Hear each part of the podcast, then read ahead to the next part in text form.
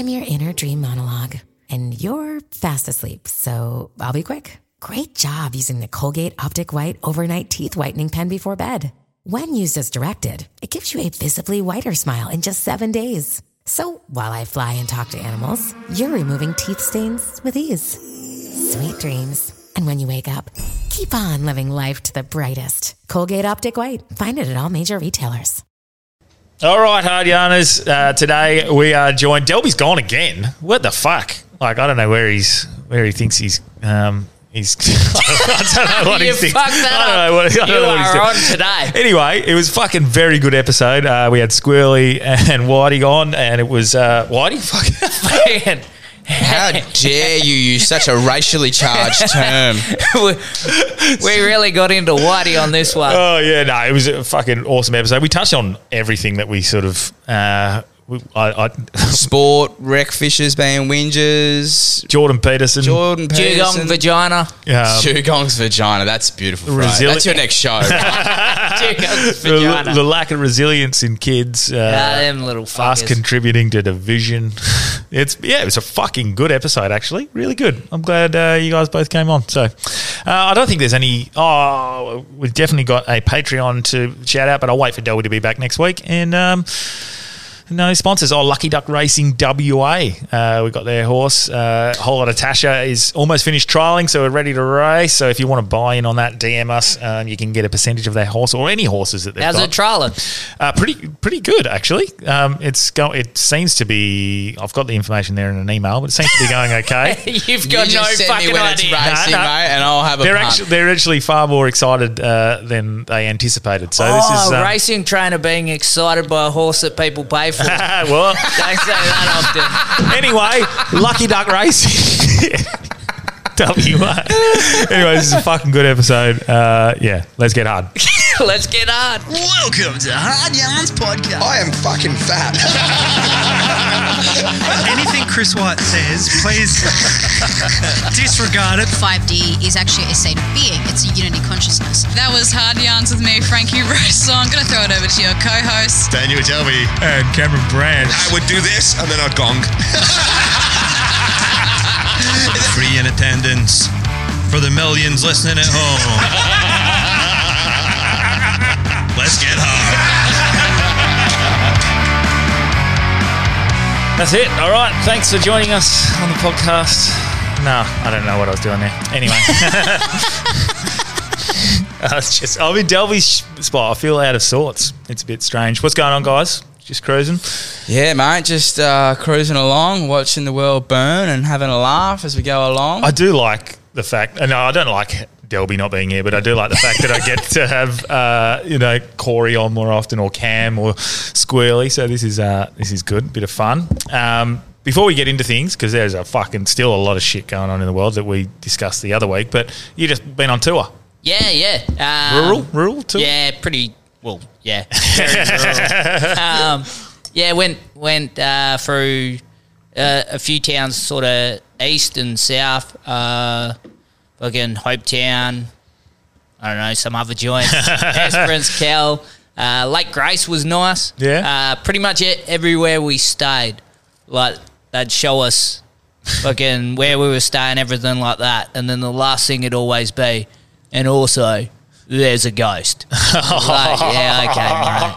yeah, yeah. The ghost in Lake Grace is Nat Fyfe's fucking humility. yeah, That's the coldest place I've ever been. yeah, it's fucking I up Did there. you go there to gig as well, or yeah, surf, I was at or- a gig down there, like this thing we used to do. He's not holidaying at Nah. Lake Grace. There's no waves in Lake Grace, bro. You have to go to Hopetoun for that, and even then, there's a few men in grey suits swimming around Oh, the fuck, corner. yeah. Where is Lake Could Grace? imagine. Um, Ish. Ah, middle of bumfuck. Bit middle of bumfuck. Yeah, mainly. That's Nah, W- WA middle was of. it like uh, east southeast maybe? Yeah, yeah, southeast. I think it's um, yeah, like southern wheat belt. Yeah. Yeah, okay. So Yeah, it- interesting. yeah, it's. I, I how- haven't been there in summer since I was a kid, but I, I'm guessing it'd be one of them joints that gets really hot and really cold. Because um, Pinder went with you, eh? Yeah, yeah. Actually, um, that that was probably the the most interesting part. Was uh, we stayed at Hope Hopetoun, and um, like everywhere went pretty well. Fucking cruisy as uh, all the shows went good, obviously. Um, but we're we're staying at Hopetoun. We go out for brekkie in the morning. Um, checkouts at ten. Like I made sure Standard. standard check out ten. Yep. There's no fucking weird things on it. Awesome.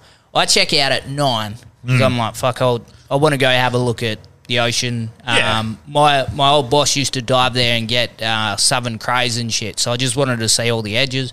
So I, I throw back my key at nine, and the, the bloke who work or who owns the caravan park, he comes rushing down the steps like all pissed off and shit. I was like, oh fucking, you know, he must have some issues. Yeah. Whatever. I fuck off. I see um, Pinder at at the cafe at about oh, twenty to ten, Mm. and he's like, oh, you know, should I go back before they bring my meal out? And I was like, oh, you know, what's the worst that can happen? You'll be fine. Yeah. And then I fuck off again. I, I get a message from one of the comics like, "Where are you, man? You need to get back here at like twenty past or whatever." And I, I rock up. I'm like, "What's what's going on, everyone?" There's all fucking tension and shit. The the bloke had tried to punch on with uh, with Pinder. what? Because he'd he dropped his key back at uh, nine fifty five or nine fifty seven. So he still had a few minutes, and the the bloke was like, "Mate, check out's at 10. and Pinder's like, "It- "It's, not even ten yet." Yeah. and he's like, "You've got an attitude, don't you?" Fucking Jesus. One of the nicest blokes in the world as well, Pinder. And- Yeah, and uh, the the Nelson twins, uh, they were the blokes we were on tour with, like chipper as blokes. They they'd uh, come from the side and they're like, "How's it going, buddy?" to the bloke not realizing what was going on, and the bloke's like, uh, "I'm about to punch his fucking head." in." Oh my God. and so I get back to all, all that, and I'm like, I can't leave you cunts alone for five minutes, can I? How's uh, how does Pinder uh, go in that sort of situation? Um, all right, bruv. It's all right. Just He's the least aggressive man I've ever met. It's like that caretaker at the caravan park is obviously on the glass bar to Yeah. behave like that. Well, yeah, we we um, spoke to like a few people. And apparently, he just does that all the time. because he's got he's stressed and he just fucking takes it Uh, out, uh, like there was a lot of that. Pinder was trying to like. de-escalate. Uh, I don't know.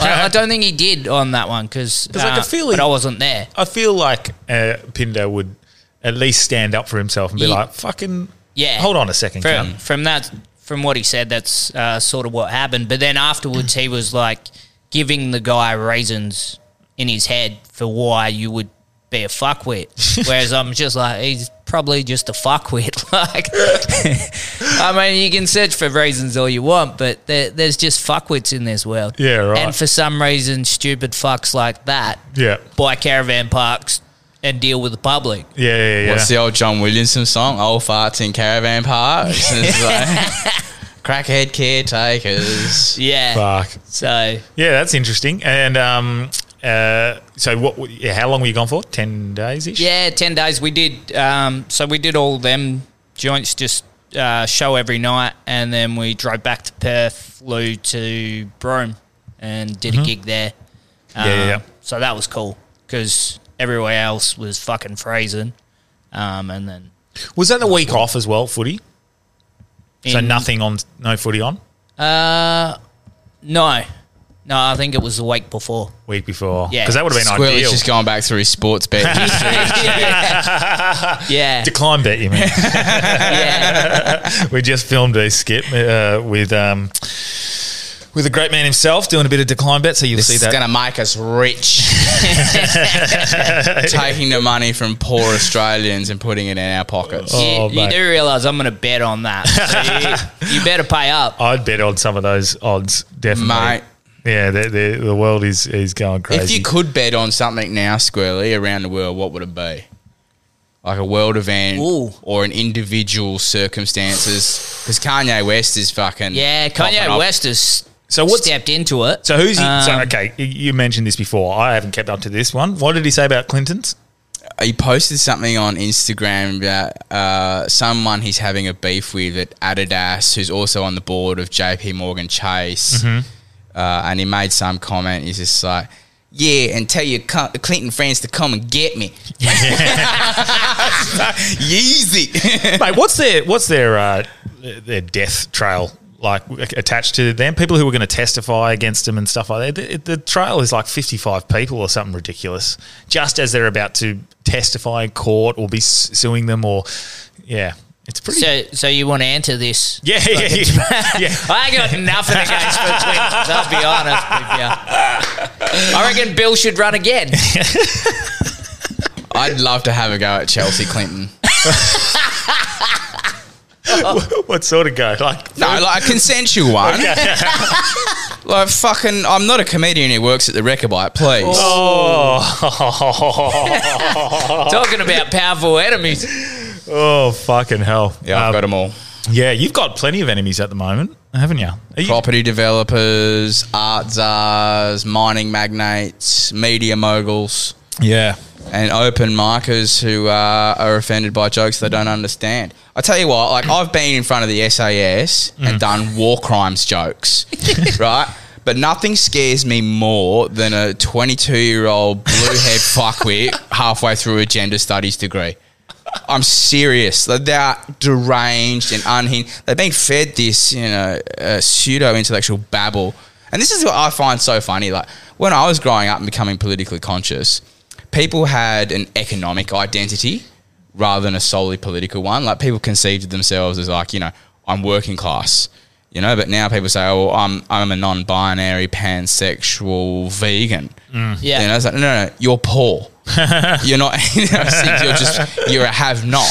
But that- You're a proletarian scum. That that's the part that uh, I've sort of been, been wading into. Is, is I think part of it is because uh, classes is, have changed. Hundred percent. If you're if you came from a working class background, it, it is very likely you've overtaken people that were raised in an upper middle class background because they were raised, some would say, poorly, and they've become fucking useless to society. Yeah, so the people who have have been taught how to survive and and do th- do the hard work. Well, just al- also the the money's in trades, uh, 100%. labor. I can Um, remember this. If, if I was going to leave school at 15, go get a trade. Some of my mates did. Yeah. And now they're all cashed up, got two houses and shit. My parents said, no, stay at school, invest in your mind. And Yeah. What they should have said was, no, invest in a mind. Uh, and, you know, you've got blokes who can hardly read and write on 250 grand a year. Yeah. You well, know? well, that's that's why I reckon a lot of the rules have changed. Because it used to be about that sort of thing. Now, like it, if it, you think of the things that can get you cancelled, most working class people have been raised in that sort of environment to use that sort of language, stuff mm. like that.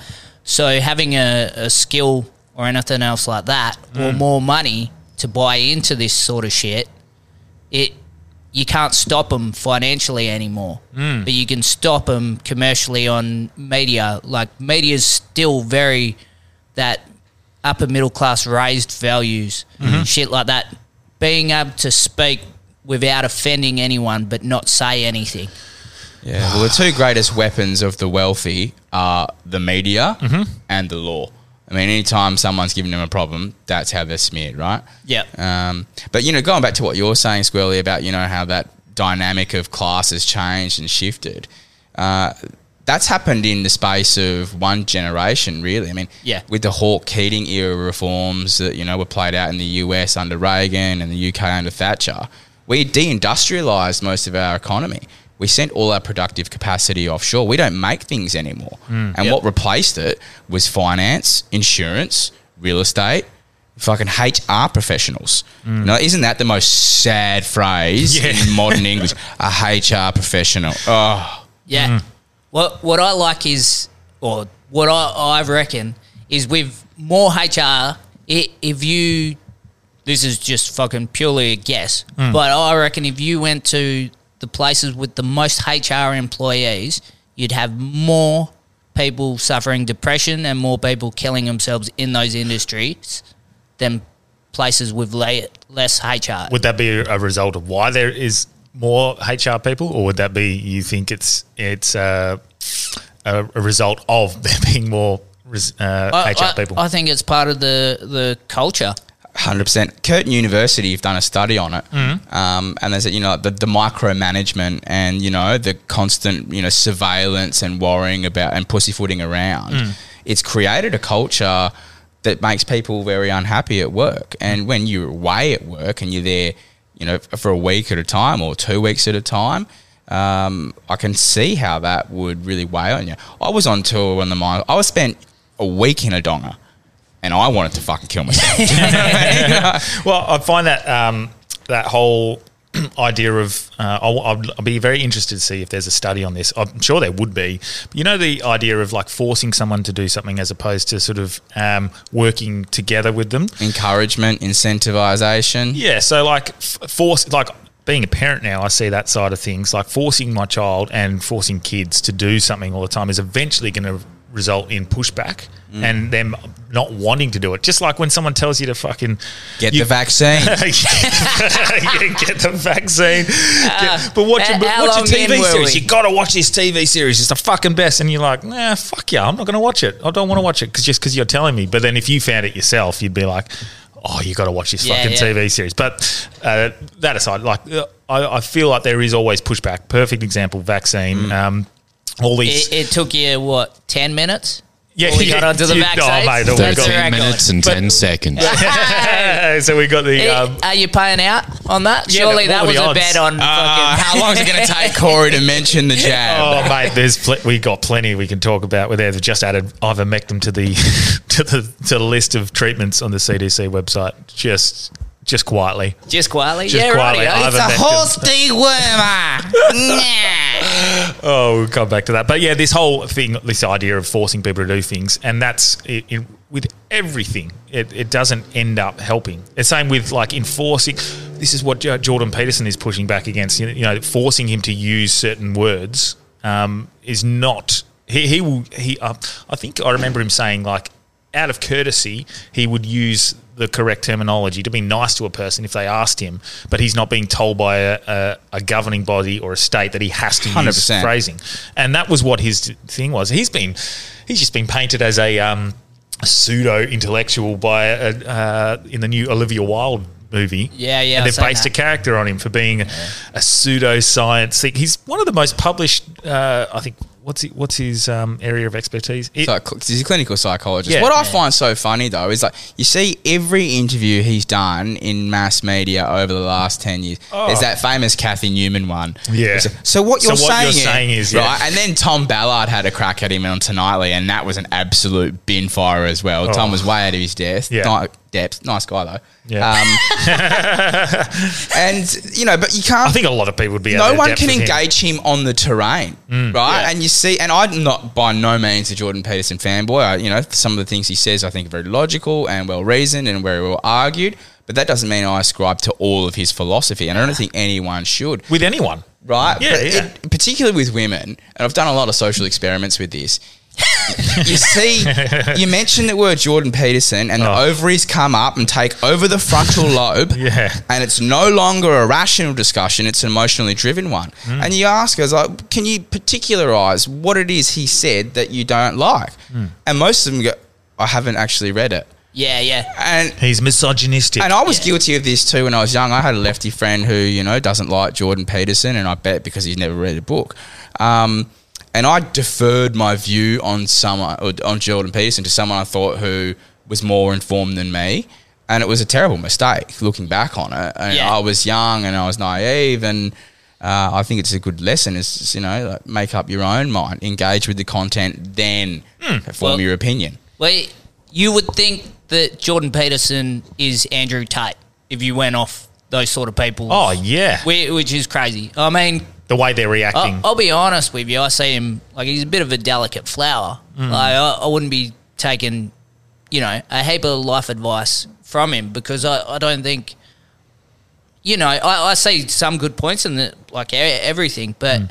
I mean, you take what you need to live in the society that you're mm. in. Mm-hmm. You know, if, if you're raised in in the country, going to the pub and stuff like that doing everything Jordan Peterson tells you probably gets you punched in in the head at some stage anyway. But it's Yeah. a different mode of life too, Yeah. right? Mm. And I mean, and that's for everywhere. Everywhere's slightly. And his is always different. based on on logic and science, and Yeah. sometimes he just takes he does take emotion out of it, and sometimes emotion has to be factored in. I think sometimes and feelings and and that. That doesn't mean we pander to them, but we You got he- feelings. I got feelings, but uh, I wouldn't go out of my way specifically just to piss someone off or say something hurtful.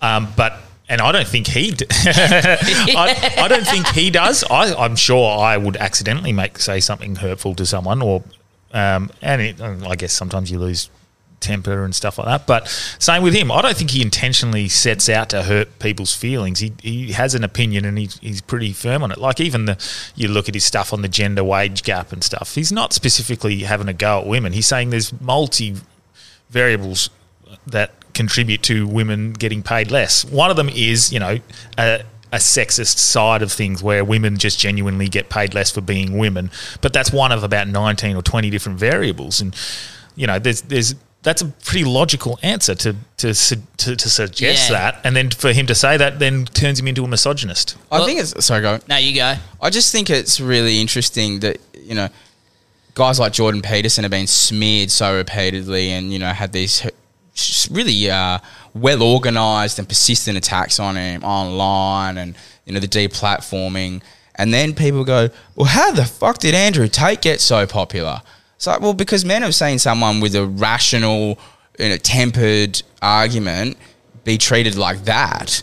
Um, and of course, there's going to be some blowback to that. Yeah. Well, there, there's nothing out there that is a normal masculine sort sort of guide, like mm. o- on anything. Mm. Really, like you you pretty much either have to go ultra, or because you're not listened to mainstream. Mm. No. Like s- some of the ide- ideas out there are fucking nuts. Like there's no normal like the everyday Australian on Australian bloke on TV is Scotty Cam, a fucking multi-millionaire, and they're like, oh, but he likes a beer. Oh, Yeah. He's a, one of the lads, isn't he? You know? yeah, yeah, yeah. George Calombaris, he's one of us. He's underpaid his workers for 10 fucking years. He's on TV still. Wayne Carey's one of the boys. He's out glassing his missus, fucking his best mate's wife, doing coke at Crown. Nurofen, fucking Nurofen. Oh, mate. I love fuck your- off, Duck. You haven't fucking had a kick and given yourself a reason to have some anti-inflammatories, mate. I loved your your post about that. You know, the the, the where Australia's moral compass lies with Yeah, but it's just classic Australia. If you can kick a piece of leather really well, or if you won a premiership, there's a different standard applied to you for behaviour. Yeah. If you're the affable fucking degenerate, but you know. He won a premiership, you know. Hmm. There's a different standard. And I remember like Ben being- Cousins as well. Like, uh, he's a classic example of Yeah. it. And I remember being at Trinity College, and you know the kids who were there on football scholarships, so they didn't come to class; they were out kicking the footy. Um, Yeah. they all they all passed school, Yeah. and that uh, precedent is set very early on, I Mm. think, in our culture. yeah, and uh, yeah, f- footy. Footy's a an, an interesting one. I don't know why. I do. I do know why they're idolised. I guess because people always idolise sport heroes because they've taken a chance and they're trying to, you know, trying to be the best they can be and stuff like that. But that doesn't mean they're good people all the Yeah, time. but I'll, I'll still say the opposite it is worse at the moment. Hmm? I mean, uh, at least a footy player has done work to get where they're at, Hmm. especially now. Like they they've had to concentrate on something, be one of the best in in the world at it. Hmm. You compare what we've got anywhere else, like that OnlyFans chick that shut down the fucking Perth Oh yeah, thing. Fuck. Like Who the she, fuck was that girl? She's mm. got tits. Yeah, That's oh. literally it. is it? Like, fucking. I, and, and then the push by mainstream media at the moment that you can't shame OnlyFans people because it's slut shaming or something. I don't respect people who run an OnlyFans. I don't respect people who watch OnlyFans. yeah, I don't respect 100%. real estate agents either. Yeah, I, yeah. I cannot respect people Yeah, or, yeah, or jobs yeah. I see get what you a, mean. get a talent. Like money and fame means fuck all if you're not doing anything. That is a Uh, good, a good point because the footy players they they don't just. It's funny because I got the a bit more of an inside look at what, and I haven't been at AFL level, but WAFL level, they train at a pretty high level, and you see what what um, effort they put into creating good humans. Doesn't necessarily always work. You get some fucking bad eggs and dickheads who just don't take it on, but the the the the crux of what they try to push, especially at my footy club, was always creating good people, being the best person you can be on and off the football field. Um, trying to t- learn uh, how to work as a team, working hard, uh, playing your role, and being selfless was a huge part of what we were taught. And and appreciating not only the fact that you get to run out on a football field, but there is a whole organisation of people that just don't that go unrecognised that help you become the great person player Yeah. that you are. Like People behind the scenes. yeah, tr- tr- not like trainers, water boys, stuff like that. If you didn't have a fucking water boy during a game, like I played country footy, there was no water boy for a game, and I was like, what the fuck? This is fuck. So you don't you take that for what we're taught at those higher levels, and I'm only, only assuming it gets wor- more and more in, in AFL. It, it, you're taught an appreciation for everyone who's part of the organisation. I think the West Coast Eagles era of uh, 2003 to 2007 was a very big cautionary tale Yes. for that. and and so that's the whole idea of like that just because you teach people to be the best person they can be and you have tried to drive that culture doesn't necessarily mean there's bad eggs that don't Well- infiltrate the whole system. My under 17s footy coach was selling meth to some of the boys in the team. and we were still losing. yeah, yeah, yeah, yeah, yeah. but You really are the B grade Ben Cousins. I never had a crack, mate. you can't tell that joke anymore, can you? Because you don't, you Mate, cuz he's fucking cleaned up his act. And He's doing good. He's fucking back on TV. Yeah, yeah. That's Right. and he's a perfect example of what you're talking about. And like- get this, right? He's doing a show with Sam Newman called Uncensored. Oh. Hey Sam, can we talk about the circumstances of your partner's death not that long ago? Was there any uh, drugs involved in that? Oh fuck! Oh. Jesus hey, Christ! Cuzzy, let's talk about Maney. Oh, Jesus! Uncensored.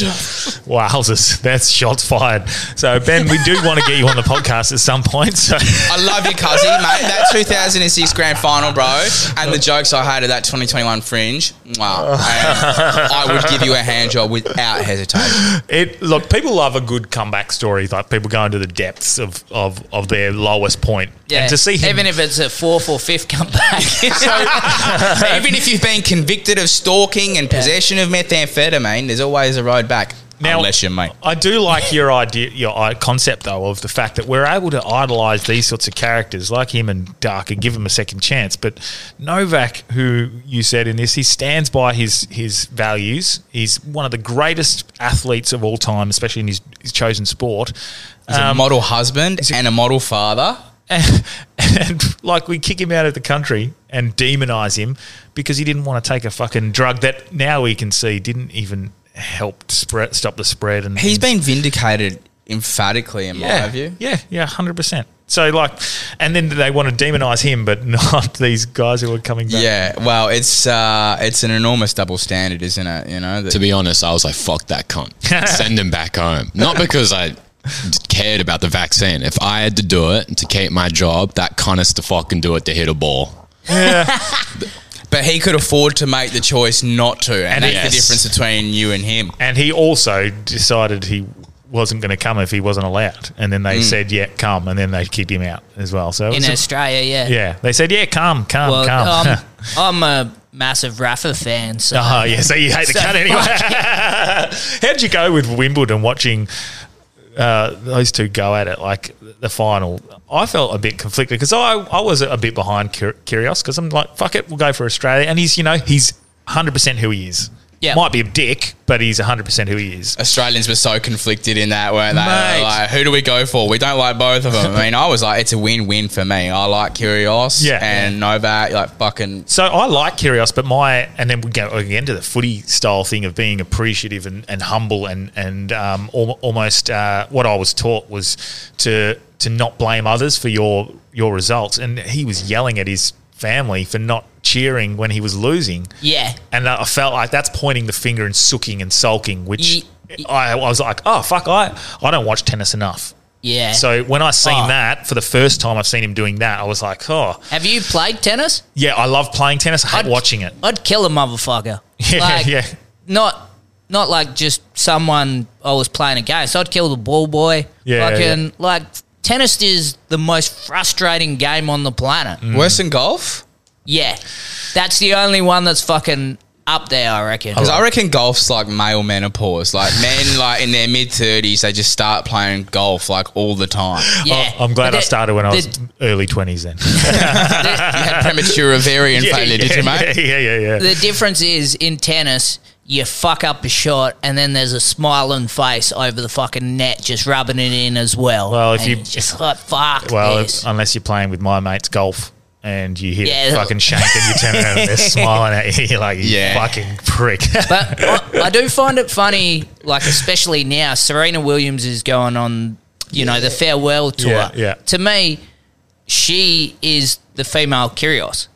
Like everything that he's done, she has done as well. Mm. And the people that hate her seem to love Kyrgios, and the people that love her seem to hate Kyrgios. And it's a weird, weird mix of liking someone for a different reason to who they are. Like she threatened to kill an umpire. We're seeing a lot She of. She literally said she was going to kill her. We, we, But if I do that, we, we've seen a lot of irony uh, everywhere on on the planet lately. So it's not uh, as outside the, the realm of normality now for to, for p- two people to see two people who are aligned and hate one and love the other. Yeah. But I mean, it, it's sort of just this thing we're at where you like or love someone so much that you don't even know. Mm. Like, you got no idea who these people really are. Yeah. Like, fucking, it, it's just a persona put out Mm. through the media or on the media or on your social platform. Mm-hmm. Like, that's not who you are. You could still be a fuckwit. Yeah. Yeah, exactly. I'm a cunt. Yeah. remember the like the you know how I guess tennis is a good example of how Australia has changed. When I was growing up, you know, we had Pat Rafter Yeah. and then Mark Philippoussis, right? Yeah. But then we've had Bernard Tomic. Yeah, it's it's like we got a like a gradual like, Decline. uh, we- well, we, we, we had Lleyton Hewitt to sort of like ease us into that I fucking. forgot about Lleyton. Le- Lleyton didn't ease us in. Le- Lleyton was the bad boy of tennis. That's that's how far we've gone down since. when he was the bad boy of yeah, like that. he wore his hat backwards. Oh my god! Yeah, so uh, he was like easing in to the Bernard. He was just the little finger, just yeah, just the tip. Just the tip, and now fucking Kyrgios is balls and all. oh mate. Oh fuck! But um, sport. Uh, while we're talking about sport and footy, uh, did you watch the footy on the weekend? Oh, how good was it? Fucking most incredible round of I finals I've seen. Three games of football all year before the finals. Yep. And then I watched all those games and Incredible. that uh, Geelong Collingwood game was Oh. probably one of the best games of footy. Well, I've not for me. I, I loved it. I loved it. You were back in Collingwood. No, I hate fucking Geelong. Yeah. But I needed Gary Rohan to kick a fourth goal with a couple of seconds left, and you, Oh. and he marked it in the goal square and handballed it off, and that was their winning. So I hate Geelong. Now, wasn't that the one he dropped the? Yeah, he dropped the mark, Yeah. the chest mark, and, And then he- picked it up, and he was running into an open goal, and he just handballed it off to whoever he fucking handballed off. and he dropped it so badly that he didn't touch it. Yes. Whereas if he'd actually hit his chest, they probably wouldn't have got the goal. He would have fucked it up. Yeah. But he fucked it up so bad that it worked. I'm way more confident with Gary Rohan kicking from outside 50 than I am 25 metres yeah. So I backed him. I was like, fuck it. He's had a terrible finals run for the last five, six Yeah. years. I'm going to back him in to kick four today. Oh, he was amazing. And he was so good. And then he was, and I was like, if this is how I, Geelong have to win, I'll fucking cop it. I'll cop it. I really hate Geelong so much. And then he had handballed it off, and I was like, I lose both times. Fucking Geelong wins and Gary Rohan loses. You You've been in Delby's chair, not I know, turning fuck it yeah, you're yeah, already it's a- complaining about your multi going bad. and I genuinely try not to games I really, really, really want to Wanna watch, I watch. try not to bet on because I don't want it to sway my like who I'm going for. Like that, I didn't. I don't think I had a bet or I had a very unimportant bet on the Richmond Brisbane game. And my who I wanted to win in the last two or three minutes changed. Whoever was behind, Yeah. I just wanted whoever was behind to to kick the next goal. So it was Oh. good. I love that footy from a neutral perspective and just enjoying it. I, I just love uh, pretty much every team that won on the weekend Mhm. were the ones that played the most attacking Yeah. footy. So, uh, and it's changed completely from the last couple of years. hundred percent. And and that's where Melbourne got beat. Yep. They just tried to shut down the game, and you can't shut it down against good teams at the moment. So I'm pretty I'm pretty pumped because I was really worried. The two teams I didn't want there to be in there was Melbourne and Geelong, and now they can't possibly be there together. Yep. Um, and the the three sides I wanted to be in the grand final were either I wanted Collingwood just because I don't like Collingwood, but I like just want to see them lose on the big day. I just like watching them play. I don't know what it is this year. I've just really Oh. been excited by watching them. So They're Collingwood, but I've been on Sydney and Freo, who I want, and they're all on the same bracket. Those three. So one of them has to get in. So I've got a team. Whoever wins out of those three sides, so Collingwood and Freo this week, and then they Yeah. take on Sydney. It'll so be Sydney, wouldn't it? I hope so because one of my best mates supports Sydney. We're all getting together. There's about four or five of us just having a few beers, but he's a Sydney supporter and poor cunt for the Bulldogs 2016 one. Everyone else was on the Bulldogs. Poor bloke was sitting there. We were fucking giving it to him. So, well, we're going to ride Sydney this year. Yeah. Well, I, I got him for the premiership uh, at the start of the year. so- Really? Yeah. Fuck, that would have been paying good. No. How I did think, the conversation get to betting? Yeah. yeah. Decline bet. but if we could bet on who's going to be delisted because of their behaviour off the field, Jordan De Goey. Oh, yeah, yeah. yeah. That bloke is the biggest flog in the AFL. Oh, yeah. So he'll be at St Kilda next year, I think. And he's just got that air of, you know, yeah, I'm wicked at footy and I got away with shit bit at school because I was good at footy. Chicks love me because I was good at footy. Mm. And he's carried that attitude into his whole life. Mm-hmm. Yeah, yeah. Not one ounce of humility. Probably can't even fucking spell. Well, that's probably the perfect example of what I was talking about. Like, you can teach people all these fucking values and stuff, and you get bad eggs. They're just Yeah. uh, ego driven. Probably in, in the AFL, you probably get a few more of them because they are so good and they have been so good for so long. They're the best of their, you know, their juniors, so they become that arrogant. While we're on this subject, can we talk about uh, Adelaide's method of it making good club members disclosing the things they told the psychologists in confidence Mate. being used against them? That's a scandal. Whose whose was it? Was um, Josh Jenkins. yeah, he was told specifically we won't use this, and they brought it up like in front of everyone. That's fucking. yeah. I get this whole like harden your mind and become a fuck. I get that idea, the idea, but there is methods to But that's doing like it. military is- grade Yeah, tactics. That's doesn't what they do to the SAS guys, right? Like, Yeah. But these aren't trained killers. They're fucking athletes. Yeah. Now They're that sport year, players. that, that year, granted, they were fucking. Was this the year pro, like the year they lost the grand final? Yeah. So the preseason leading into that year, No, no, the preseason after. post. Yeah. Fuck. So Because that's why they so were did- playing the Tigers song flat out on the bus. Because that, shit like that. because that was um, that did not work. They were horrific the next year. Yeah, I, I did find it funny, like um, where when it was released, when Eddie Betts put out what was done, Mm. and like there was some fucking horrific shit there, but the most reported and the most commented on was that they did the honesty talking stick, which is a, uh Aboriginal culture, Mm-hmm. and they were like, it's it's stealing Aboriginal culture. I'm like, that's that's not in the top ten worst things they did. Like, kid, kids do that at school, man. Like, fucking, That is ridiculous that that was even considered as Well, that was- that's the bad thing of it. they're like, oh, fucking all this racism on there. It's like, mate, they told Eddie Betts he was going to be a bad parent because Oh my he fucking Did they? I didn't yeah, see that. because he was raised by his mum. oh my god.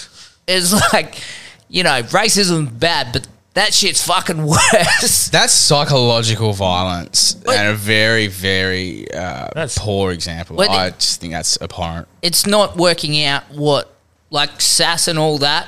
There's always a potential in the training to break people, Mm. but they the risk is worth it because you got to send them to a place that is fucked up. They got to do stuff that Mm.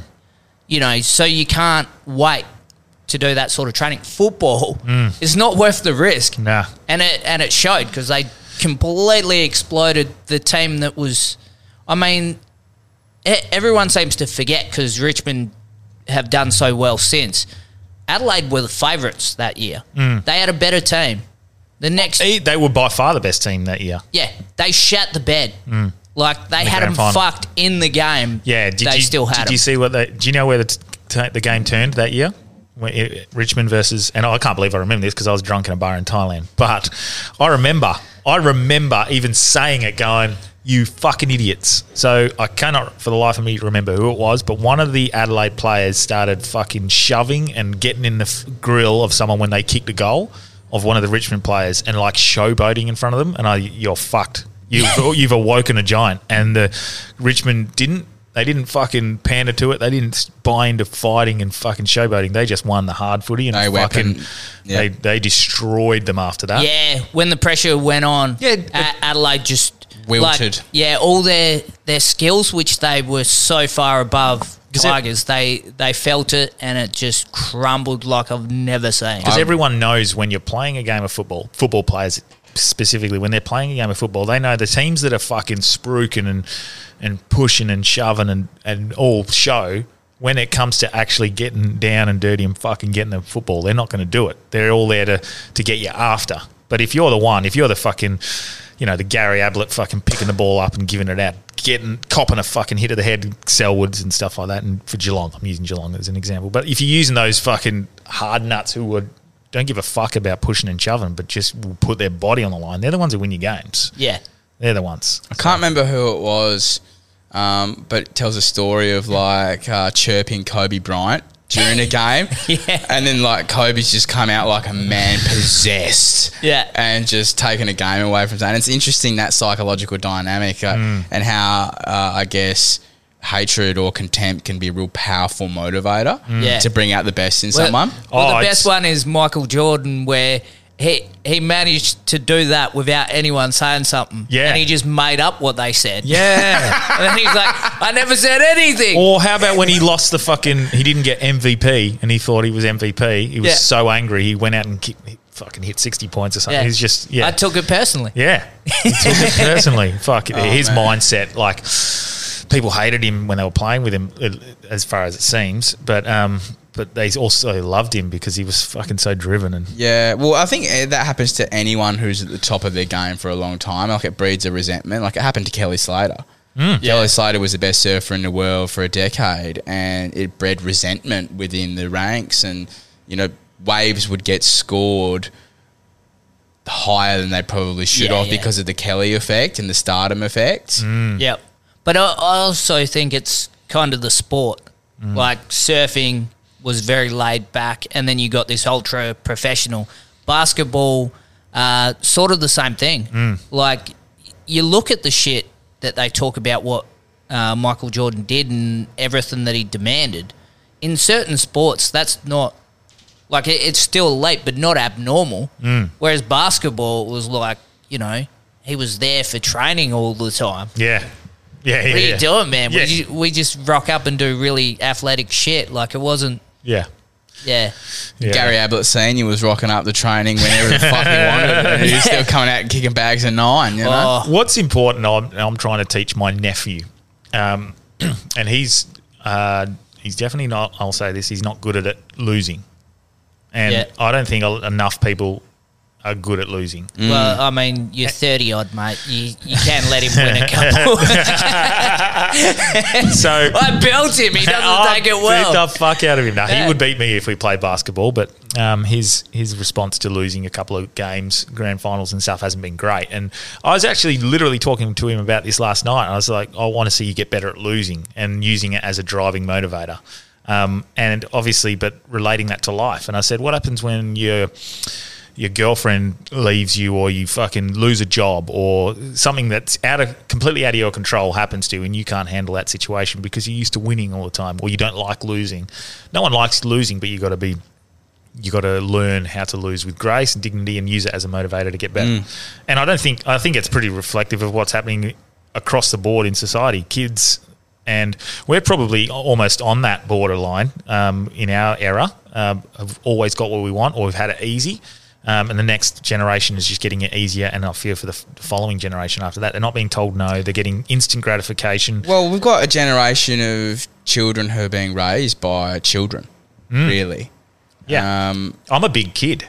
I'm a fucking big kid. Like I don't know how my daughter's. Well, going back to Like, what Jordan Peterson said recently, he's like um, if you don't have children, you will never reach a full stage of maturity or something. Not that I agree with that, but um, I can see. You know, I, I know people in my own life, you know, who were, whose lives were off the rails until they had kids.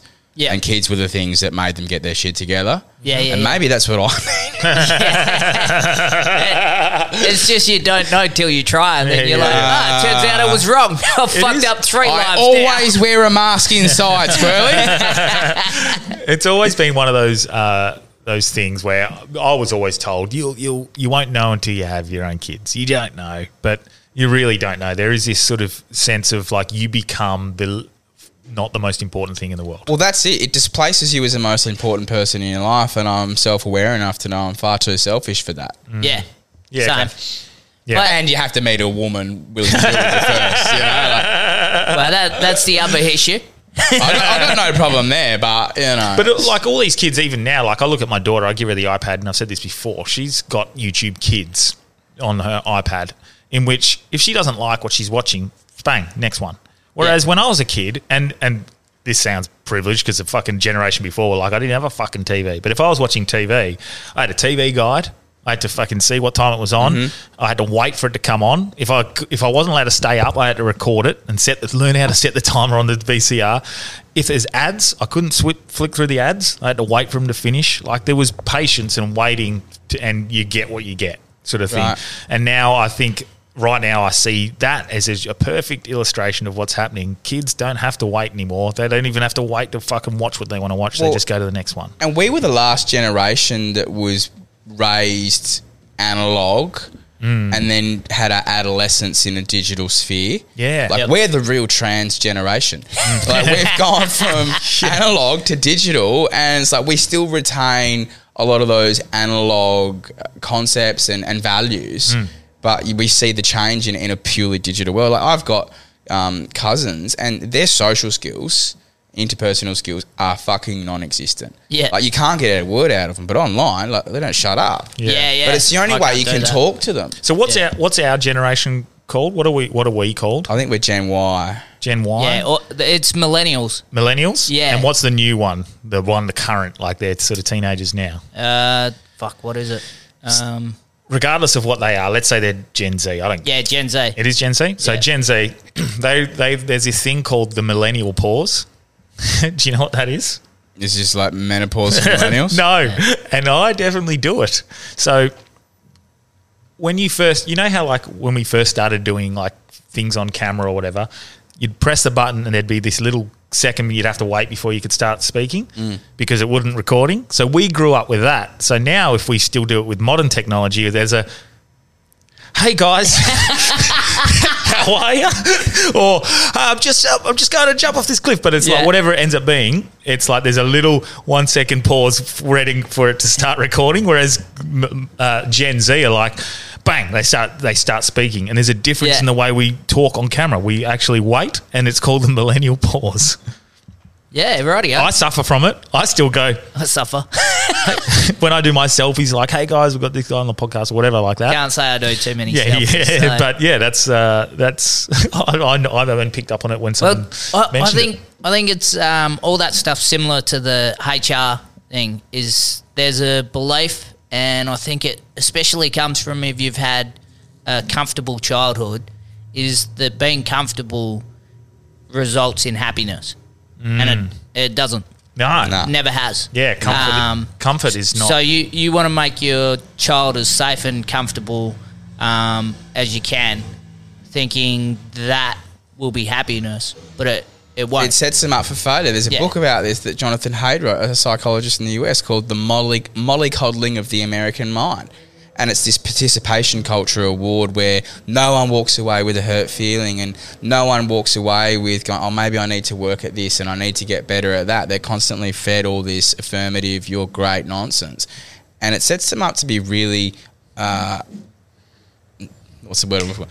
As adults, they're not resilient. Yep. yeah, You know, and they don't, ha- they don't have that capacity for resilience. because, like I said before, they they're not used to losing. They don't know how to lose. or not getting their way. yeah, yeah, Uh, and that's again the the instant gratification. We're just so used to it. It's un. It's it's not it's it's a- it's uh, it's not normal for us to not get our way so quickly. Yeah, Lack but of the, patience. but the idea then now is is pitched to adults to have safe safe spaces like that will help, Mm. but it just pushes the issue further Mm. because the world is the world. Like you got Life's just harder than that. Yeah, you just Yeah. got to you got to deal with it. And there's times where fucking it, it's going to be really hard, Mm. but hiding from it doesn't fucking help it.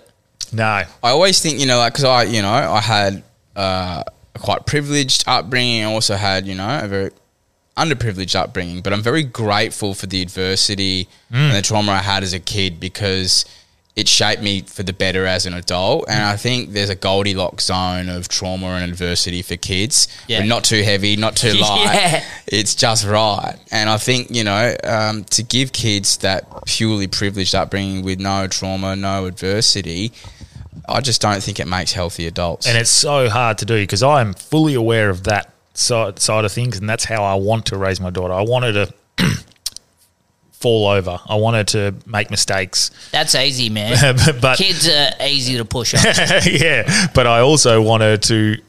Uh, I, I want to look after her. So Yeah. it's this thing of like when it, when she was young, young, and starting to learn how to walk. I used to catch her as she'd fall, and then I'd be like, "Fuck!" I have to let her fall over to like actually let her know this is why it hurts. Yeah. Then she m- might put in a bit more effort to walk better or fucking whatever. You know, th- these sorts of things. But um, even uh, now, like I've started taking away the iPad, for example, and just saying, "No, you don't get it," and she doesn't need a reason. I just say, "No, you're not having it," and hearing no is not. It doesn't get a great reaction initially, but I've been doing it for the last three. I see where his mind went.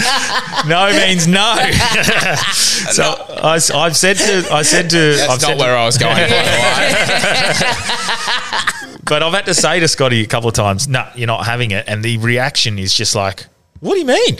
What the f- like? What do you mean no? Like, uh, is there a reason behind this? Is there is there logic? No, no, you're just not you're not getting it. And then when they start realizing sometimes you just don't get your own way, sometimes it doesn't just happen for no other reason than it just just doesn't it just didn't happen. Then I think they start to get a little more used to it. So I'm seeing it with Scotty. She's becoming a bit more resilient in, Yeah. in ways, but Well, even uh, in my working life, like I, I sort of started uh, as a deckhand on charter boats, barefoot, fucking Mm. dropping sinkers on your feet. It was hard work and shit like that. And then I've, I've done the opposite, where it's uh, you know office and lots of HR stuff. It, there's not a lot of work going on, Mm. and it, it's it's crazy if you haven't done sort of both Mm. to see the difference in how happy the people are in the working environment where you're you get home and you're absolutely fucked,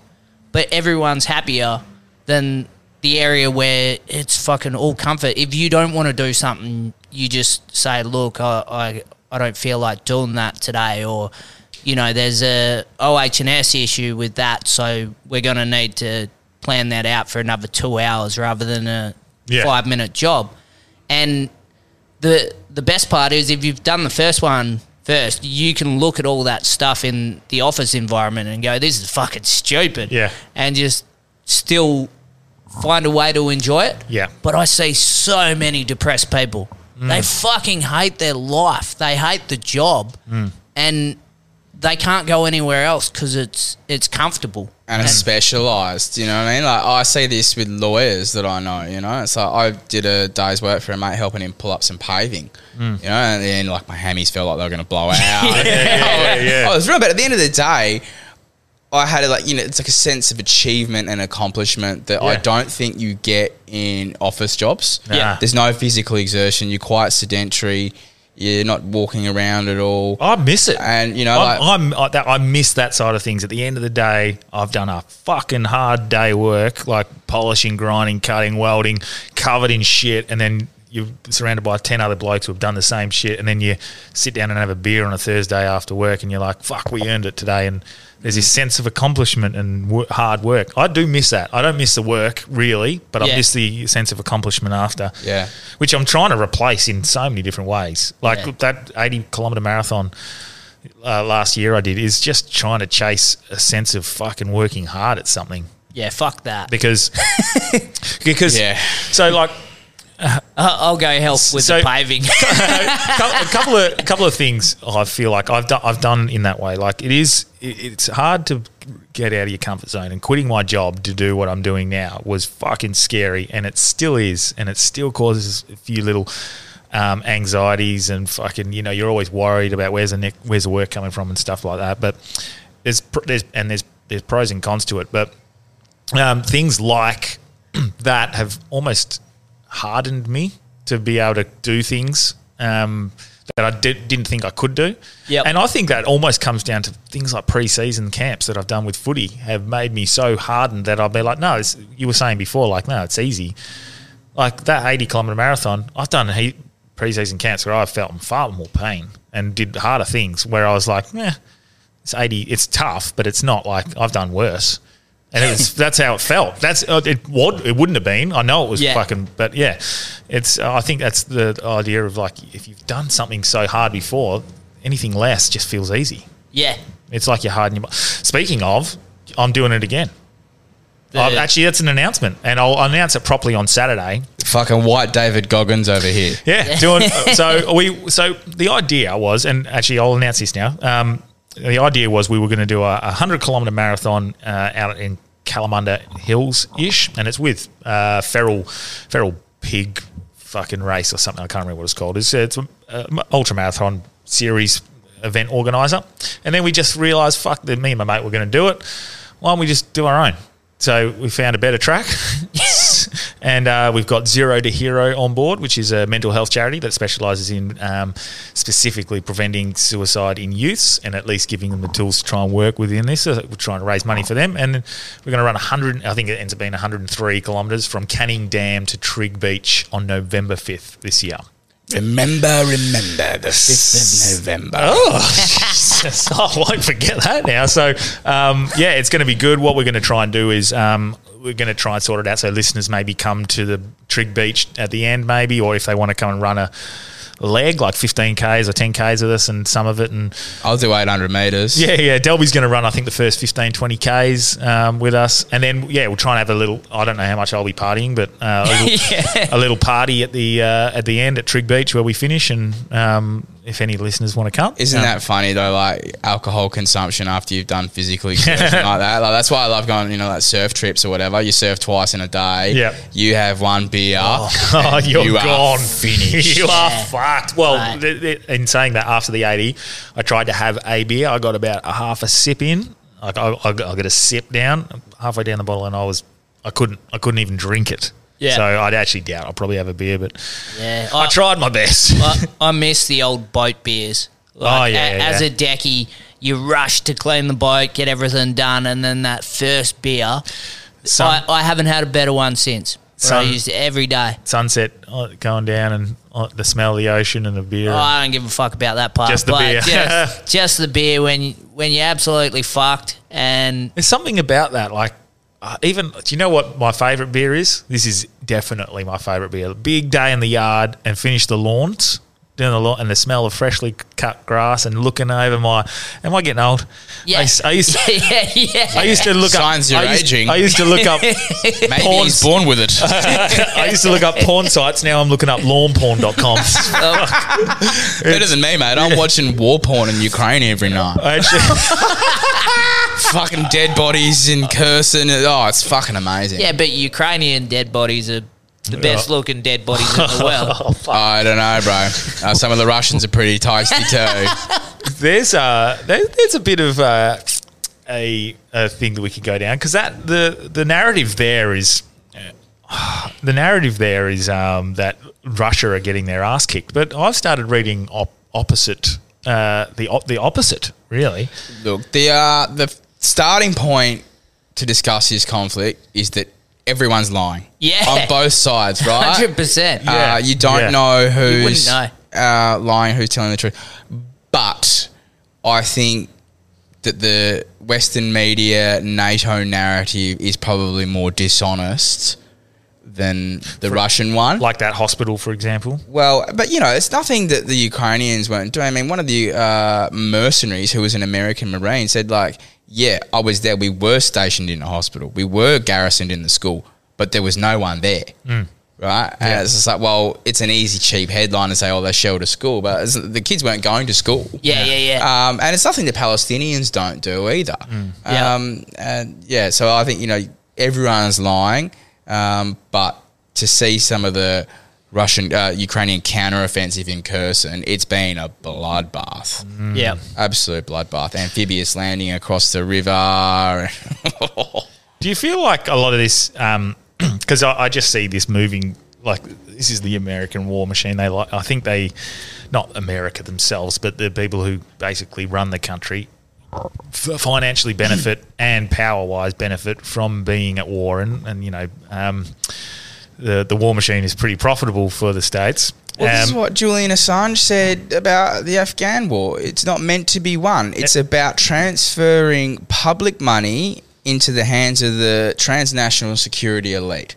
Uh, War's a great business. Well, have you seen every almost every single big war we've ever been in? We've the the basically America has ever been in is just on the cusp of financial collapse, and it, it happened in you know the world wars. It happened.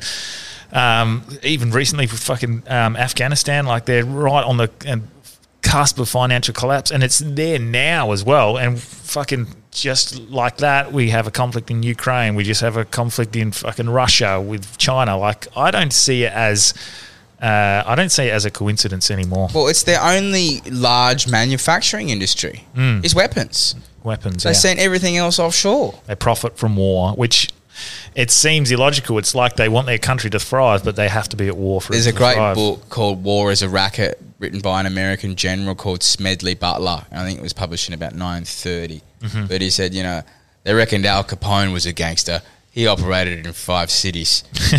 I operated on five continents. uh, but all, all of these um, conflicts, and I feel like you can, people who take their time to look at the reasoning and, and what's going on behind any conflict, you can sort of see that it's pretty. It's it's a few men in suits making the decisions to pro- profit financially. That's what it normally feels like. But we don't have the time to look into that because we're so divided and fighting against each other. And I can't help but feel that's orchestrated as well. We're divide and conquer. That's what's happened to the left in our lifetime, right? Mm. Like I remember being at uni. Um, Barack Obama had just been elected. The world had been plunged into crisis because of the, you know, a small handful of financial elites were engaged in systemic mortgage fraud, and it plunged the entire world into a financial crisis. Mhm. And lefties were talking about inequality and neoliberalism. Uh, and fast forward 14 years, they're not talking about inequality, they're talking about identity. Mm. How have you s- changed the way you see the world so drastically? Uh, and I, that's why I feel like it's very, it is orchestrated. It feels very much a yeah, divide and conquer seems to be a tactic. Like we're we're contributing to division now by talking about this because there'll be people who side with our opinions. There'll be people who disagree with our opinions, and we I've got to really start to realize um, that uh, not to like pump up our, our ego, but our podcast is is having influence on people's opinions and what they believe and what they like to listen to. So I, I'm It's- on this. it's not. It's not. we're getting some good. We're getting some good traction. Maybe not especially when you're on, Squirrel. and I'm I'm interested. Like, at what point are we meant to buy into the the idea of like pointing out the things that are dividing people and the hypocrisy and the the, the stupid things, but then also like go right, fuck, are we contributing to that di- division by pointing it out? Like, I don't know what. You know, and we're not the only ones. Like you look at a, uh, let's look at someone on a much bigger scale. Look at Russell Brand, for example, um, or Joe Rogan. Like these guys have huge, real. Like I say, we have influence. They've got real influence on the on the opinions of people, and their opinions are very polarizing amongst uh, the the left and the right. But it goes back to what you said earlier, Squirly, about you know it, it's extremes are the only thing that cut through in modern Yeah. media. It's out you know uh, outrage-driven media models, Mm. and the people in the middle with the reasonable and nuanced and contextual points of view don't cut through because ah it's not outrageous. Yeah. Uh, and that's where we're at. The people who have the loudest voices and say the most ridiculous things are the ones that cut through. I mean, look at Andrew Tate. Look at Clementine Ford. They're the same person, just in a different gender, but Yeah. they're essentially operating on the same model. Yeah. So somehow one's got mainstream media backing and one didn't, but I mean, Clementine Ford could go around and say, "Oh, you know, the virus isn't killing men quick enough, right?" And it's like, no, you don't get deplatformed. Yeah. Yeah. Um, but you know, if a comedian gone and said, "Oh, well, look, the virus isn't killing women fast enough," yeah. uh, Yeah. you'd be hung, drawn, and quartered. Well, I'm just going to get that clip and put it up on repeat. the virus isn't killing women Yeah. fast enough. That'll do just it. on repeat. Oh, man. That was a hard yawn.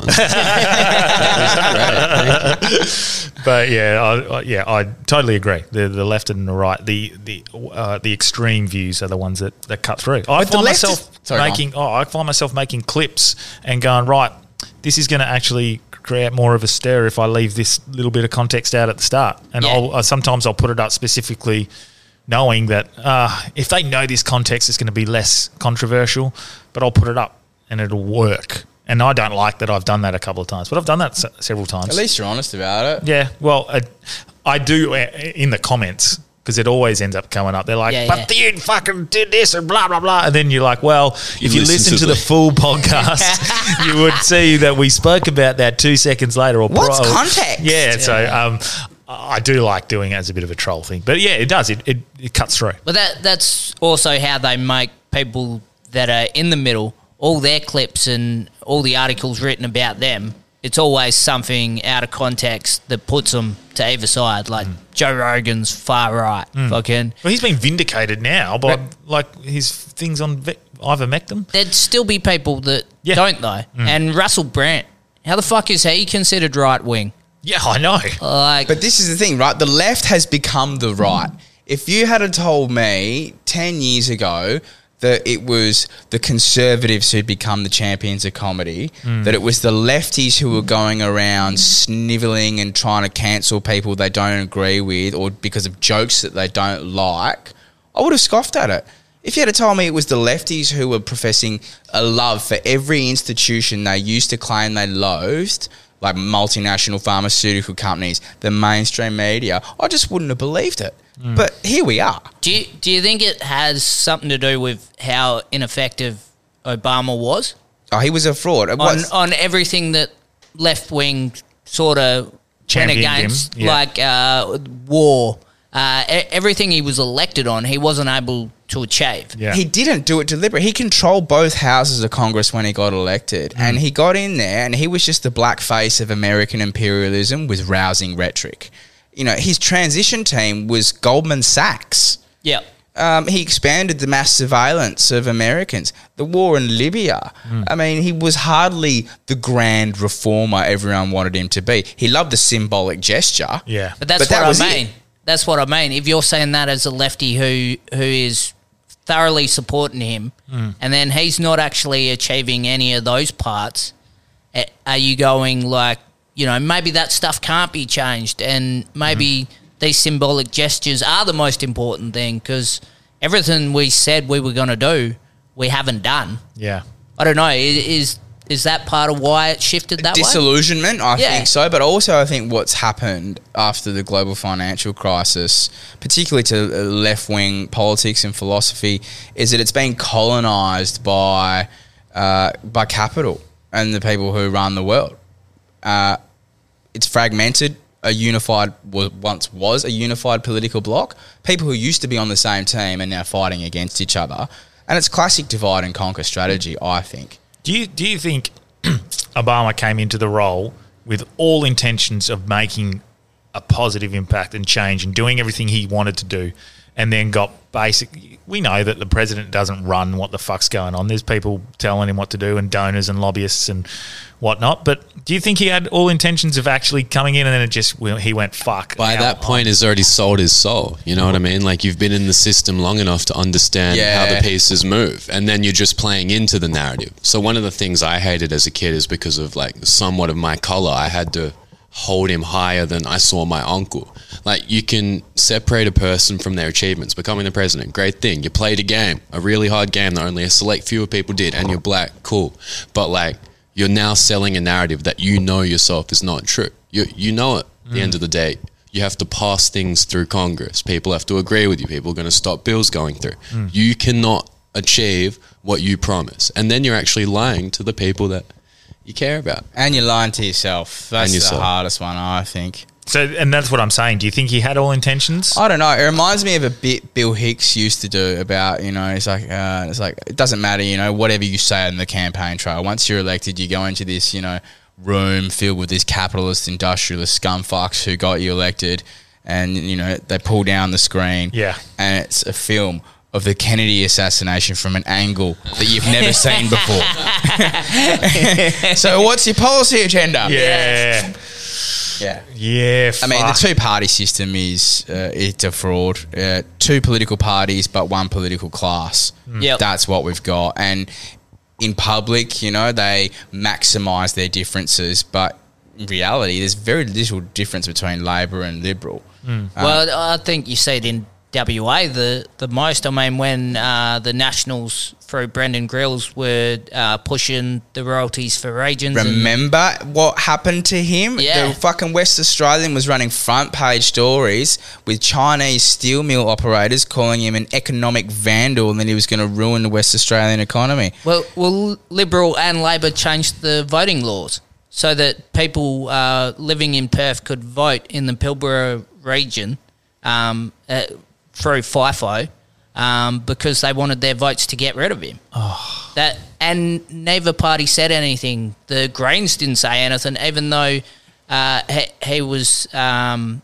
you know, go, going to uh, raise the mining lease, which needed to be, Mhm. which is a policy that by every means they should support. Hundred percent. That was set in 1967. And Charlie what- Court, Yeah, yeah, yeah. the big, right. the fish. That, that's my grandfather. I didn't know what it was. We used to call these cod. Like, go, what's that pipe? He goes, that's a Charlie Court. Yeah. So I didn't know what it was. Big mouth, no guts, and if they could, they'd be fucking liars. Tastes good, but yeah, it does taste good. Yeah, no, they're ripping fish. We used to kill so many. Yeah. So many thousands and thousands of them because Yeah. they had fuck all bag limit, and then they're, they're a fish where like they'll always be there. Funny you say that. So, what's with this um, fishing uh, to go Oh, the demersal ban. Yeah, Nine you- months a year or something. Yeah, what's your thoughts on that sort of stuff? Um, Because I, I, I like the idea of like you know not overfishing and, and stuff, but they're literally saying that is and, and correct me if I'm wrong. I can't go down to a beach and chuck a rod in and No, no, no, catch no. my own dinner. Is that wrong? That's wrong. That's wrong. Okay, good. Because that that's fucked if that was the case. What does it affect? Ju- The jewfish, baldies, and pink snapper, I think. Yep. So uh, de- demersal fishing, um, yeah. So it, it it's mainly. So right now, I think it's a three month ban Mm. at, at, at present, and then it, it's to raise it for for longer. For those, Um, for those specific fish, yeah. For anyone or for com- like commercial big large. is scale? no, no, no. For for recreational fishing, Commercial If you're fishers don't have to take a Yeah. reduction in their quota, and that's why the rec fishers are angry. And I agree with them. Oh, so me, I can't go catch a snap snapper off a uh, a boat, but someone can get a big net and fucking get a heap. Yeah, well, I, I will say there isn't as much commercial fishing out of WA as what people uh, Would think. believe. Yeah. Um, a lot of the long lining vessels, uh, I think there's there possibly is two, maybe one long long line vessel running out of WA. There's uh, Is fish. that in the Perth metro area though, or in the Pilbara? Because in the Pilbara, that- do they have more than one? No, more they than two no, they've mostly got so they've got fish trawlers up in the Pilbara. Um, trawlers. Yeah, which you, you'd say bad, but they work on an area that they only have. And So what's the what's the damage that a trawler causes? Well, I mean, to start with, a lot, but at the stage now, they've been trolling the same area for that long, not so much. Um, yeah, it, it's it's a difficult one because I mean, the extent of a ban here, like if you've just bought a boat, Hmm. there's no reason to keep that fucking boat. Which is good for me because I want to buy a boat. Yeah, yeah, yeah. so, so what fish? Just three specific fish. No, no, a- any uh, demersal fish. So what's a it demersal t- fish? Tends to Explain. be your bottom fish, your snapper, um, your jewfish. Um, Ball chin. So, I, Yeah. so for the next three months, I can't go catch a fucking. you basic- can't do that anyway. Um, Really? Yeah, for certain parts of the year. Um, Has that always been the case? uh, for the last three years. So I can't go. I'm live. I'm homeless. I'm living on the beach. I can't go chuck a fucking line in and catch a fish. I- I'm not sure about shore fishing. I don't actually know too much. Well, who's catching rules down demersal here. fish off the beach anyway? But- let's be unless you you know you're a cliff fisherman down Yeah, south. yeah, yeah. Well, the The drone point. The point I'm making is like I the can't. drone fishermen now. Um, Oh, yeah. that'll be banned shortly, Good. and it and it probably should be. Yeah, it okay. is fucking wicked fun. I've I've got Done it? Yeah, um, up north you can spot the um, bloody blue bone and actually drop the prawn on their head. Fuck. which is cool because you can film film the whole lot. Yeah. But here they just use it to get get the bait fucking Yeah. out as far as they can, pretty much. Um, but yeah, it, it's an interesting one because I mean, we've got so many people. There's so many people fishing that the fishing stock's copper pounding, and there are things that recreational fishermen say that are just wrong. Like um, they are making a bigger impact than commercial fishermen. They are. Um, like out from Exmouth, you get to see it because on uh, the west side, the Ningaloo Reef side, that's been banned from commercial fishing for years, right? And I've seen how how much it's been affected by recreational fishermen because there's so many boats out there just fucking cleaning up fish every day, and now there's so many people that go there, they lose so many fish to sharks. Like they're just killing Yeah. fish after fish after fish to get their bag limit to come in. So there needs to be something done. Yeah. Um, I think I think this will actually make it worse though because that's just for this area here. So if you have a boat and you enjoy fishing, you're going up north, Mm-hmm. which just means there's going to be more people fucking fishing those areas. Ah. Um, because I've I've noticed in regards to, and I don't know what sort of reflection this has on our fish um, lives or lives, uh, the, the fish numbers that we have. But I still remember when I was a, a kid, and you'd go down the beach, and our beach would there'd be shells everywhere and seaweed everywhere. And I know they clean up the, the, the seaweed and stuff now, but even when there's a bad day with seaweed, I see no shells, which to me suggests there's uh, fuck all marine life in the on the local beaches, and that's over twenty years. Yeah. Same beach, I- completely I don't know the the fishing and stuff down here is not too bad. Um, as far like, but that not that's not necessarily fishing. Yeah. That, is that like putting in marinas and stuff? Like I don't know if Hillarys was. I Can't remember when Hillarys came in and, and like Ocean Reef Marina, and for example. So I'm talking about that little stretch. I've noticed specifically like no no shells there anymore. yeah, well, you don't you don't know how something affects the rest of it till it's built, and no one ever does. Yeah. Some sometimes things like that have uh, like a great impact. Mm-hmm. They become structure for fish like the Exmouth Marina. Well, Holy shit. even some of the underground pipe and structure Yeah. up near Dampier with the gas project, that's Becomes- provided structure where there was none before. And well, they've that's got- where you fish. right? And you know what the, the jetty up at Exmouth. I mean, that's probably one of the best dive spots in the world. Yeah, the the navy piers. So, so you've got that, but then also sand build up, um, tides, uh, e- everything that can come along with that. You don't know till it till it happens, and maybe that that could just be what's stopping shells washing up is they're collecting on, a, on a wall through the tide there, but it it may also affect the tide so that um, you know coral spawn isn't getting to places where it used to. So maybe the the structure there isn't. Um, the thing is, our our life cycle's so small compared to all of this shit. We don't know what's part of a bigger cycle that's always been because we see something as how it was. Like I, I remember moving to Exmouth and um, the jetty there, hardy heads, so bait fish, just biggest packs you'd ever see, and there'd be Spanish max over a, a meter twenty coming into the shore like every day, and that was sort of like four or five years of that, and then never seen it again. And it's like, did we do something that stopped that, or Was it just a- is that just part of the cycle Hmm. uh, where it was cold? Um, Yeah. I, I don't know. Um, but yeah, I, I think it's it's weird because it's the same with everything. If you talk to fishermen, if you talk to commercial fishermen, fucking recreational fishermen, everyone's got opinions that suit what they like to do. Yeah. Like Okay. watch watch any spear fisherman uh, o- on Instagram and shit like that.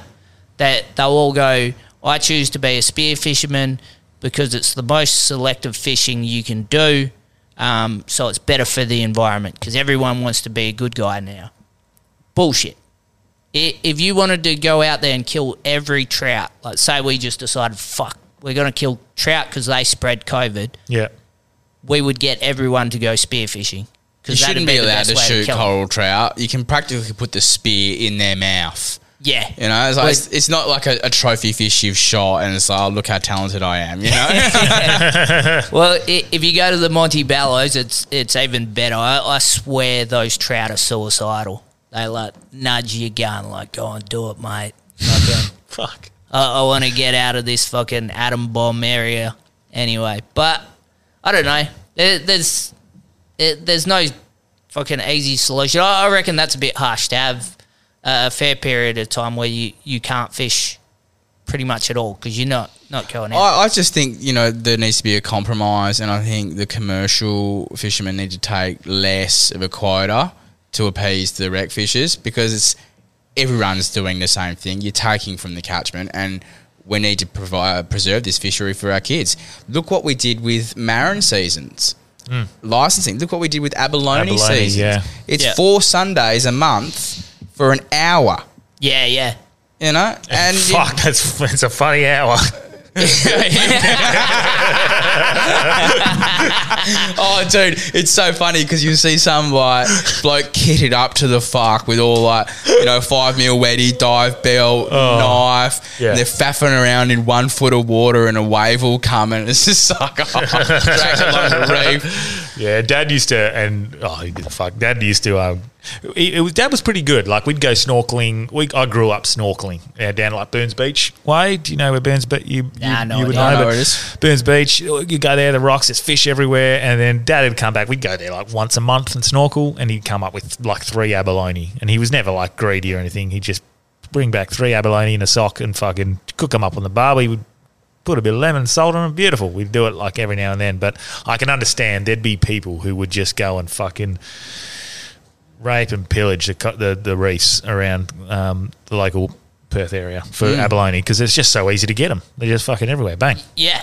I mean, that's the thing is it's hard because you, you get them back to a standard where they're everywhere and you're like, well, fucking Yeah. everywhere. Yeah. But it, it's like they wouldn't be. Yes. But if you know where to go, they still are everywhere. Oh, mate. Like Oh, there's yeah. some places down south, like you've got the balls to get in the water. Oh, fuck. And that's why they're everywhere though, like because the people who like to, let's say, take to excess, Yeah. Yeah. generally don't have the confidence to get in the water. I wouldn't get in Or that the water. ability, yeah. Yeah. I wouldn't. I I mean, I'd fucking. Bo- And like to take, you know, roe abalone, that's one thing. But if you're going looking for green lips, like Yeah. that's a skill because you've got to be able to spot them. They're really well camouflaged. You got to know what the kind of seaweed they're like. and to find them down there, mate, like, I couldn't think of anything more scary. That That's what i got to go do. I want to do that and uh, get get the Southern fighters.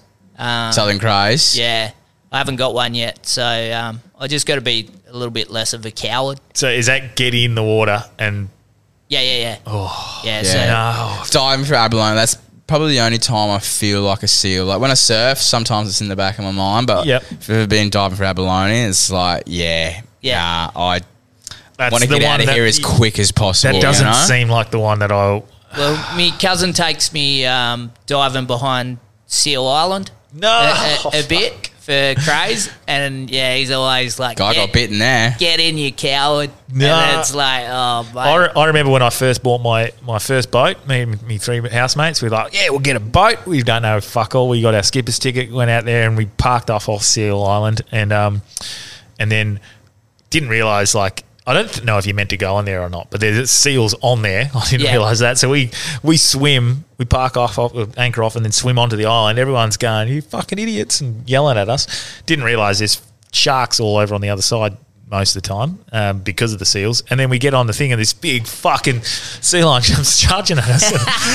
They're angry fuck- fuckers, those Mate, things, man. Yeah, but so naive, so stupid. But yeah, not realizing as well. Seal Island. It's what do you think is attracted to the seals? Yeah.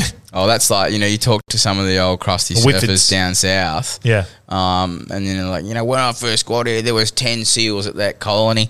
Now there's 150 of those fucking things, you know. And it's just like, well, you know, it's a bit of like of a drive-through for the sharks on the migration route up north. Yeah. Yeah. Well, they're all the uh, New, Ze- New Zealand fur seals.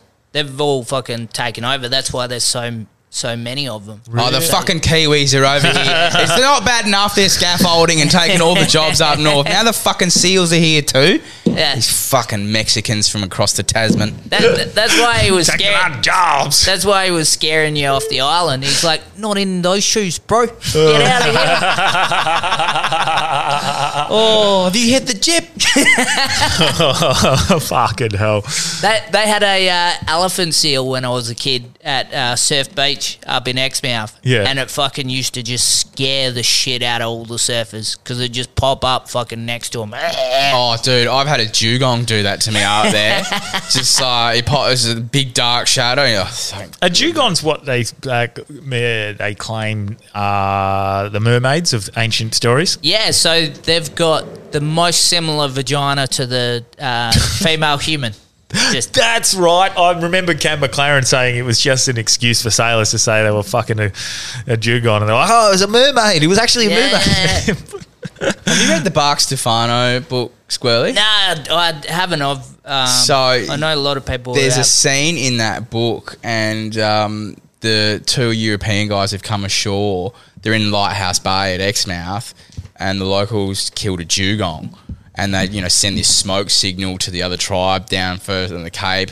And they just come and they feasted for days Yeah. on this dugong. He said there was nothing left of it. Like they had everything, but it's a delicacy apparently. Yeah, it it's one of the things I'd love love to eat. They reckon they make like uh, crackle out of the skin and everything. Mm. Um, it's one of the um, sea creatures where apparently like different parts of it. It's a bit bit like uh, a pig, where different parts taste differently. yeah, okay. So yeah, Apparently, it, turtles meant to be amazing meat too. oh, I can't comment on that. I can. It's fucking good. Ah, And so is dugong. I know Yeah? this. Yeah, this cunt it's hates. fucking good. This cunt hates turtles. I know he does. oh, I don't hate turtles. Because don't They're like cockroaches up north, Yeah. though. yeah. Yeah. I couldn't believe how fucking fast they were. Yeah, in the water. Not that we were chasing them, but I remember you were driving and fuck driving, uh, yeah, on the boat and fuck it, yeah, could, it was Yeah. hard to keep up with it. My my mate Leewald uh, had one try and rape him when he was out fucking spearfishing. Yeah, full full flippers over the back. He- Just fucking him. yeah, and his mate's like pointing in it, and he felt it, and he's like, "Oh fuck, Chuck's got me. This is it." And then looks around, and it's just this fucking massive sea turtle, all all barred up, fucking. Oh, imagine Mate you got that season. on footage. Oh, mate, it'd be unreal. Have you seen that video of the girl in the water with her husband and the dolphins trying to get between like she's Oh, and it's just- Yeah. That's my favourite. I fucking love it. A- Actually, uh, Kyle Legacy, I took him diving up. At, Fuck off. yeah, and uh, we we come across a turtle at the end of the dive at uh, Turquoise. I was like, I'll, Yeah. I'll find one for you. What you. the fuck is that? It's Yeah. fucking sick. Starts asking it what it does for a living, and it's like, fuck off. he he, he uh, goes up to touch it, and I, I've got it all on film. And, and the fucking turtle like turns around and just staunches him. And he like fucking shits himself. I'm just piercing myself laughing. And he's like, "I'll do it again." Fucking Oh. same thing. Just kept staunching him. Yeah, I do remember you trying to get it Oki out when we went up there, trying to get it out from under a rock to try and, and I, I, was, I was a bit like, no, no, no, just stay there. I was fucking a bit standoffish. It's just an octopus, but yeah, my octopus did ya? Is it my octopus did ya? I love octopus. It's one of the most sustainable seafoods there are. Squid, octopus, Yeah. really sustainable. And going back to what we were talking about with the rec fishes, uh, a friend of mine is big on this, like trying to encourage people to eat other fish, not the you know the prize trophy fish. Like you see that bloke who got bitten uh, by the shark in Albany last week. he had his fish on him. He had a banded sweep. Yeah, that's the go. You know, it's like, well, man, blokes are eating banded sweep. You know, Yeah. that's, that can be a table fish, and you got to change the perception that you know all these other fish are no good to eat. They're Yeah. neighbours' fish. Well, if if you talk to actual commercial fishermen, like all my mates are, um, when we're out there commercial fishing, like when people are like, "What what's good eating?" and that, it's Mm. like, they're all pretty similar, man. Like, Most people couldn't tell the difference between fish. nah, that that's what I used to do on charter uh, when we'd have Monty's trips. Like the first day, people would be like, "Oh, fucking." Uh, what are you going to cook up? It's not going to be that shit fucking spangled emperor, is it? Eh? How about we have some red emperor? I'll be like, yeah, yeah, yeah, no worries. Cut up the spango, tell them it's red emperor, And they're oh, and they're it's- like, oh mate, this is the shit. And then the next day, go, oh look, um, I don't really have time. I want to make sure everyone gets red to take home, so I'm just going to cook up this the spango tonight. Cook up the red emperor, yeah. and they go, oh, it, it's good, but um, yeah, not not like that red emperor. so it's Yeah. all like they're just Wankery, hey. yeah, that's fun. like you can tell the difference if you've eaten enough, but it's like you know, the most thing is how you cook it. Like if you're shit at cooking, yeah. that's more of the thing than what the fucking fish tastes like. I like uh, eating marlin, so Yeah. Marlin. Marlin. Yeah, I Don't catch it. me a marlin. Yeah. yeah, nice. Marlin. that's probably my favourite fish. Was it Really? like the, the Marlin died in the process of being brought back to the boat, or Yeah, Martin it- Luther King. I have a spear? nah, it died in the process of me killing it. Nah, we we we've had had a few. Um, first time I had it, um, these South Africans lived next door and it died during GameX and they did it up. Um, yeah, we we had a black marlin that I was gonna say, What's better, the blue or the black? uh, probably the smaller the marlin. It seems like the striped marlin is supposed to be the best. Um, but yeah, I mean, I've had all of them, and it's very similar. It's a real tasty fish, like a cobia, but to an extreme sort of thing. Mm-hmm. So if We're you like, calling Kobe the wagyu of the sea. they they actually do. Mm. Oh fuck. Okay. yeah, you either love them or you hate them. And Yeah, same okay. with mackies, right? Like, Yeah. because it's a real oily fish. Yeah. Some people love mackerel, some people can't stand it. You know, Yeah. I, I don't mind. I don't love it. I don't hate it. It's a good curry fish. Yeah, yeah. Well, I mean, that's the other thing is people uh, how, how like what type of fish is good for like banded sweep and shit like that. If you're doing a fish curry, mm. that's better than a coral trout. Mm. Like coral trouts are very plain, you know, easy fish. you got to flavour it and lemon and salt and fucking whatnot and Well, whatever you put on it, it'll it'll do that. But it, it's not that firmer sort of mm-hmm. flesh. But I think also what people are attracted to with the with the trophy fish too is the freezability. Yeah, You know, like you can fill up, you get 20 kilos of fillets for the freezer and that's going to last you a year, but you can't freeze mackerel. Yeah. You can't freeze herring. But uh, I mean, a Well, you lot can, of but shit. Well, a lot of that's changed now with the vacuum packing and stuff like that. That's why the, the best fish uh, that you look across the WA coast were all just really uh, easy. It didn't matter if you had put them on ice straight away and ikejimed them. Um, they froze well, like the Red Emperor and stuff like that. But now with with your vacuum packing and and the options to keep your fish on ice the whole time and shit like that, most fish are good. Yeah, I, cool. I haven't had too many that are that I'm like that's dog shit, except for uh, long tom, which I've seen. In the, I've seen in the Those shops are the ones here that the other fucking day. zoom across the top. Hey, Yeah, yeah, they got the they're like a guardy, but with fucking like shark teeth type thing. Yeah. I I seen one, or I seen like three in the shops the other day for fifteen bucks a kilo, and I was like, that's fucking horrible. yeah. Okay. So I work at a fish shop every Christmas and Easter, and like you know, you can see all the fish come in and like you know what vessel it's from, you know what part of the state, and you, you can see the catch date.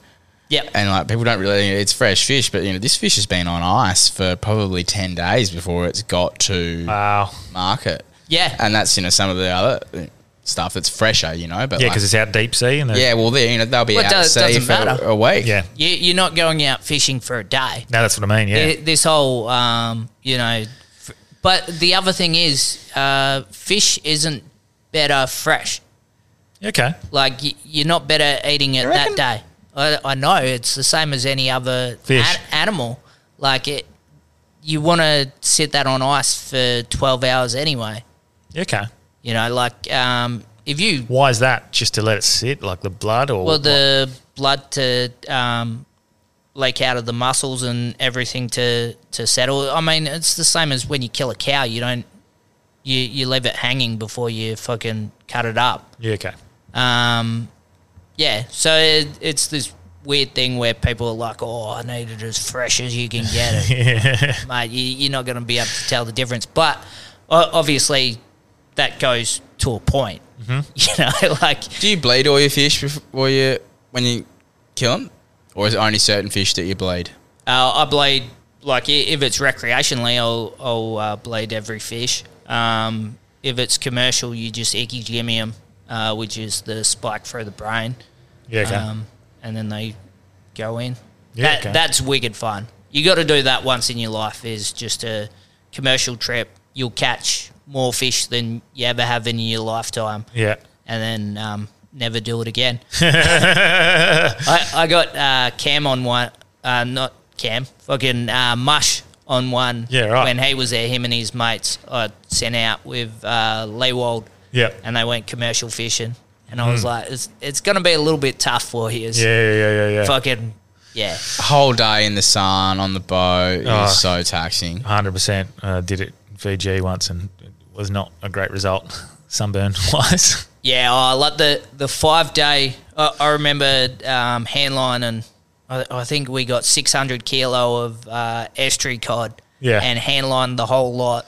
And I woke up the next day, my hands were just claws, just fucking pain. Really? like I've never felt. Took took like uh, twenty minutes for the hands just to get the blood flowing again. The first first fish I pulled up, I was like, "Fuck you."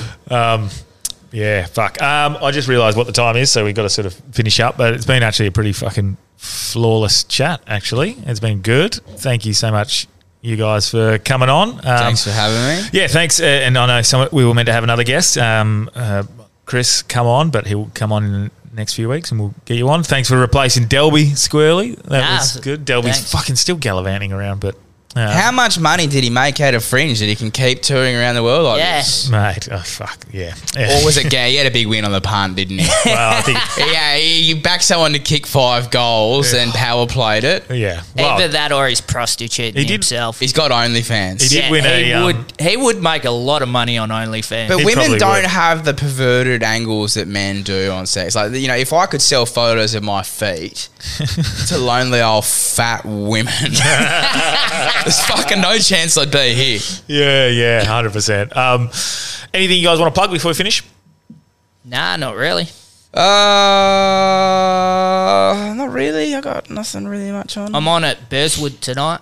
Oh, yeah. I don't know where that is, but Burswood. I know where Burswood is, but I don't know where the Oh, okay. venue is. All right. Um, I'm hosting Delby's quiz tonight at um, at Paddy Malone's, but you probably won't have heard this by then. So, all good.